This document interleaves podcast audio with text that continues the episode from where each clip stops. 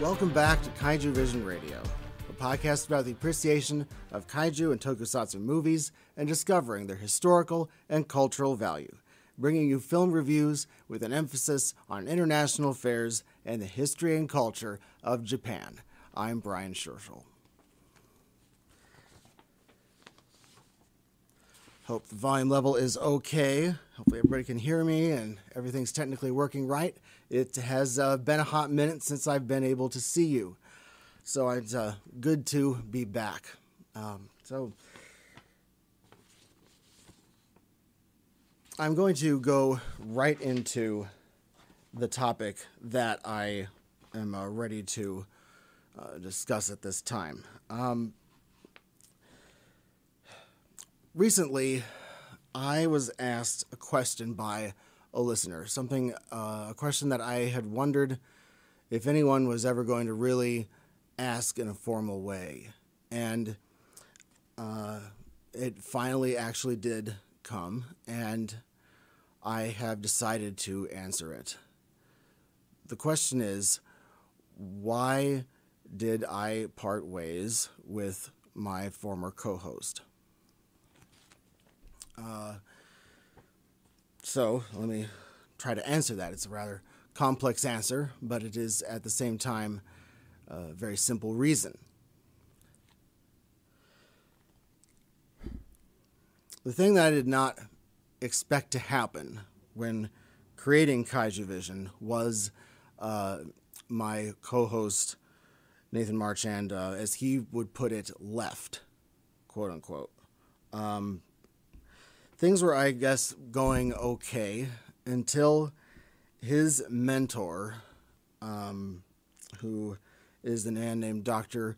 Dennis Hensley, um, he was alleged to have committed an attempted rape on one of his students at the time at Taylor University. Um, she came forward about 14 years uh, after the alleged uh, event took place.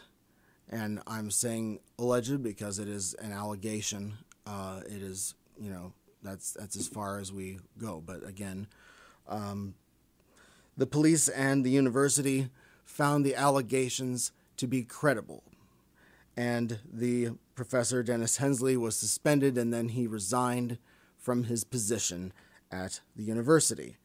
Um, I did not attend Taylor University. I, I attended another institution, uh, but this was the institution that uh, Nathan attended. Um, it turns out that up to, I would say, 14 to even up to 20 uh, women um, all had their own stories about Mr. Hensley's, Dr. Hensley's actions. Uh, these include sexual harassment, uh, unwanted uh, sexual advancement, uh, these kinds of things. The uh, victim who came forward, the alleged victim, came forward. Uh, she declined to press charges, um, but she did not like the fact that the university wasn't doing anything about any of this.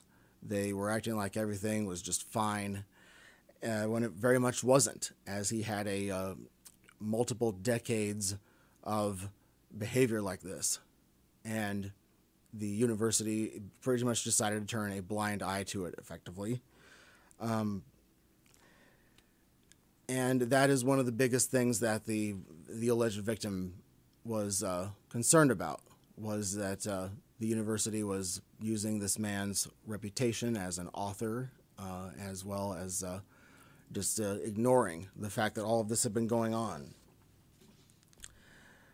So, uh, if I found out, if I myself found out that my favorite college professor uh, had committed an alleged attempted rape, I would think, "Wow, that's that's pretty horrible," and uh, I guess I didn't really know the guy then.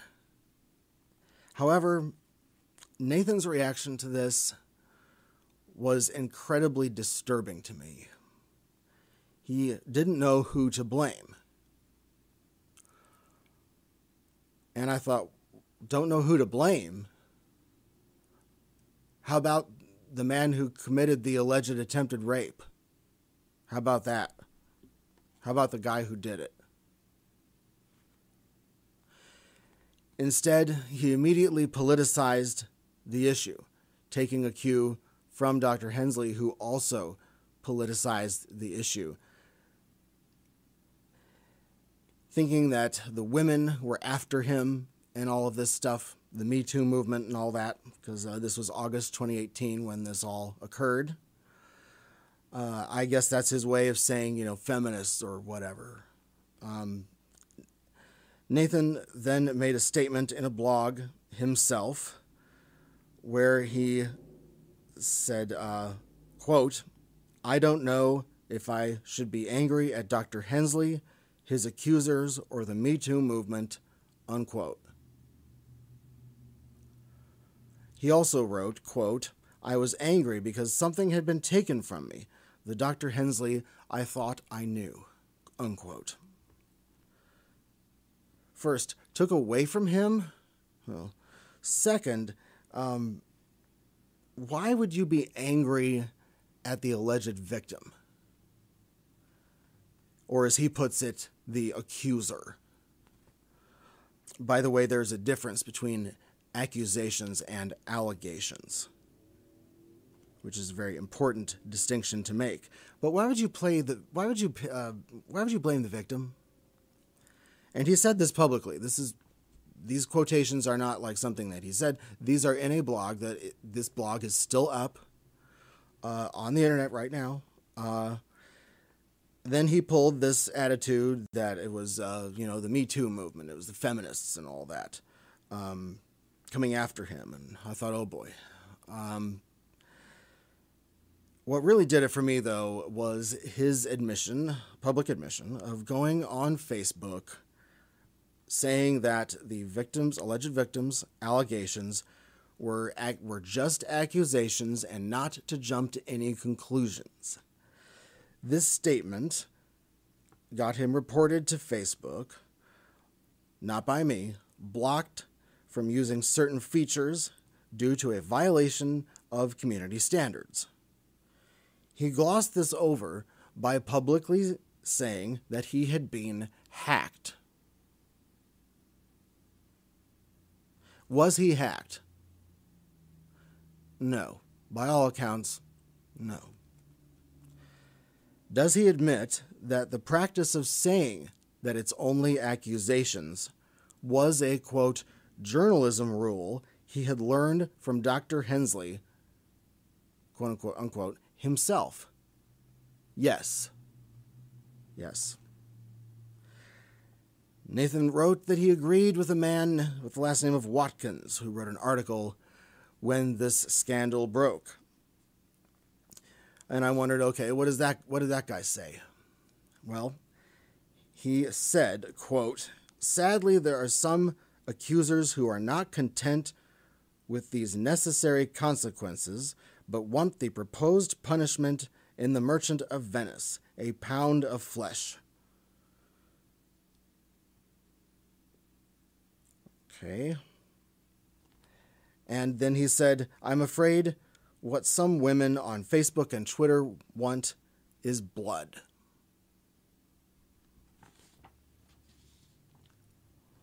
So, this to me was not just a red flag. To me, this was a lot of red flags, very concerning ones.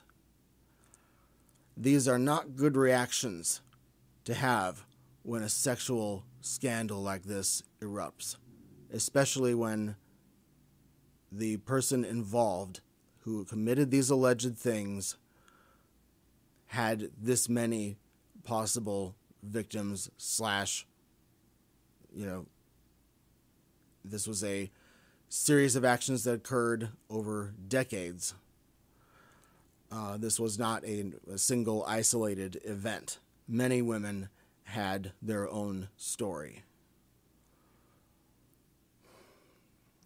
but this whole the women did it, the women took away my perceptions of a man I admire and all this stuff. This is just a disturbing reaction to me. The victim who came forward did so very bravely, and the story she gave is credible. Both the police and the university found her story to be credible, and when you tell this kind of a story, you have to tell it over and over and over again, and you're highly scrutinized. And when things like this go public, there are a lot of people who, including, you know, acquaintances and friends and stuff like that, you know, people who who are going to give you scrutiny. And that must have been very hard for her to do, even that long after the alleged attempted rape occurred. Hensley's alleged sexual misconduct lasted decades, with the university apparently turning a blind eye to it. And especially with this many alleged victims, uh, yes, I do believe her. I believe her allegations. I believed them then, and I believe them now. I myself am a victim of an attempted kidnapping, and so I have only a sliver of understanding of what she went through. But this blame the women, blame the victim stuff, I just can't relate. I would blame the man who did it. I would not blame the victim, and I would not blame a, a political movement. Um, this the alleged victim did not appear to have political motivations, and by many accounts, is was not a, a feminist or, or you know whatever highly charged term you want to throw in there. Um, it's just uh, you know whatever politically charged thing you want to throw in. It does not seem to be the case. This I, I was amazed though at how he instantly made it political, and it didn't surprise me though in the end because Dr. Hensley also made it political, saying that the women were after him and all this other stuff. That was his parting those were his parting words when he left his job. Those parting words that he gave were not I didn't do it. That would be you know, that'd be different. But instead it was the the, the Me Too women are after me and all this nonsense. Um, Nathan and I argued about this topic because it was right in the middle of everything, and um, I didn't know him before I started working with him on the show. Uh, I met I met him through an, an acquaintance, and this isn't something that you really ask when you uh, first get to know somebody. You don't say, "Well, you know, imagine a sexual assault scandal erupted with a person that was close to you. How do you react? You know, I don't, that was that wasn't a question that I asked uh, when I sort of screened him about whether to be on Kaiju Vision or not. Um, but during the arguments, it it made it very clear to me that uh, it was very disturbing. And uh, in the blog that he wrote about this scandal, he said that he was praying for Dr. Hensley.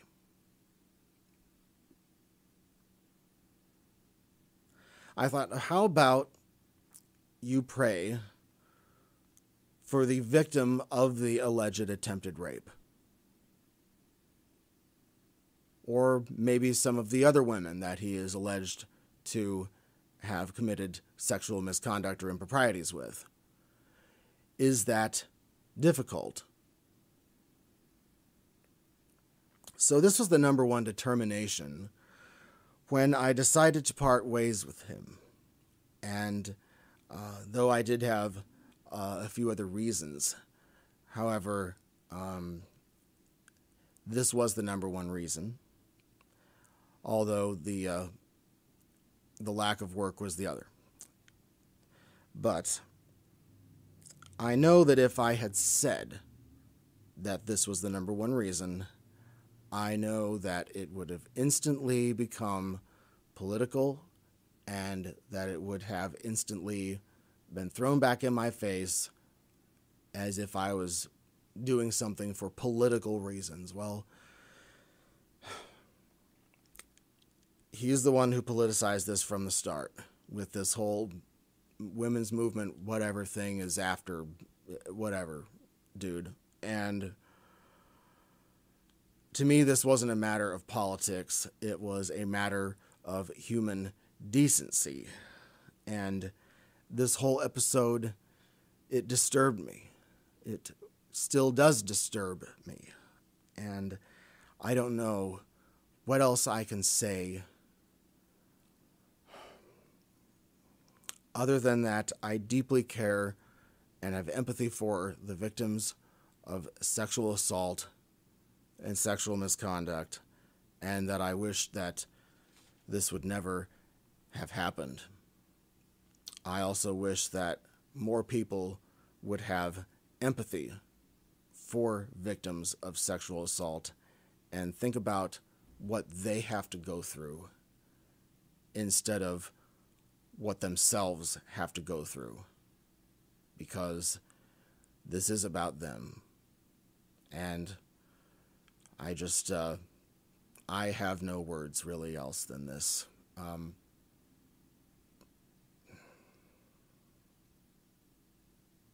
That's all I got.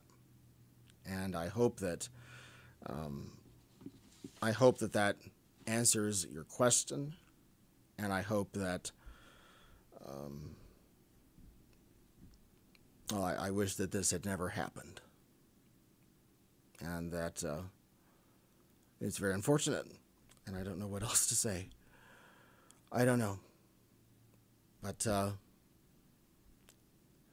I'll see you next time, guys.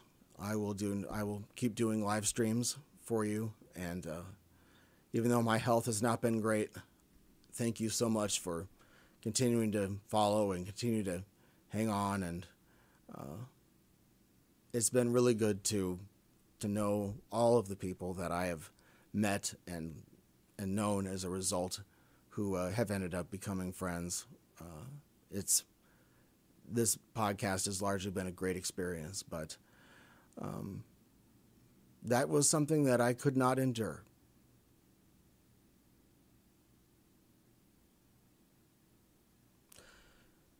That's all I have. Thank you very much, guys. And thank you for listening.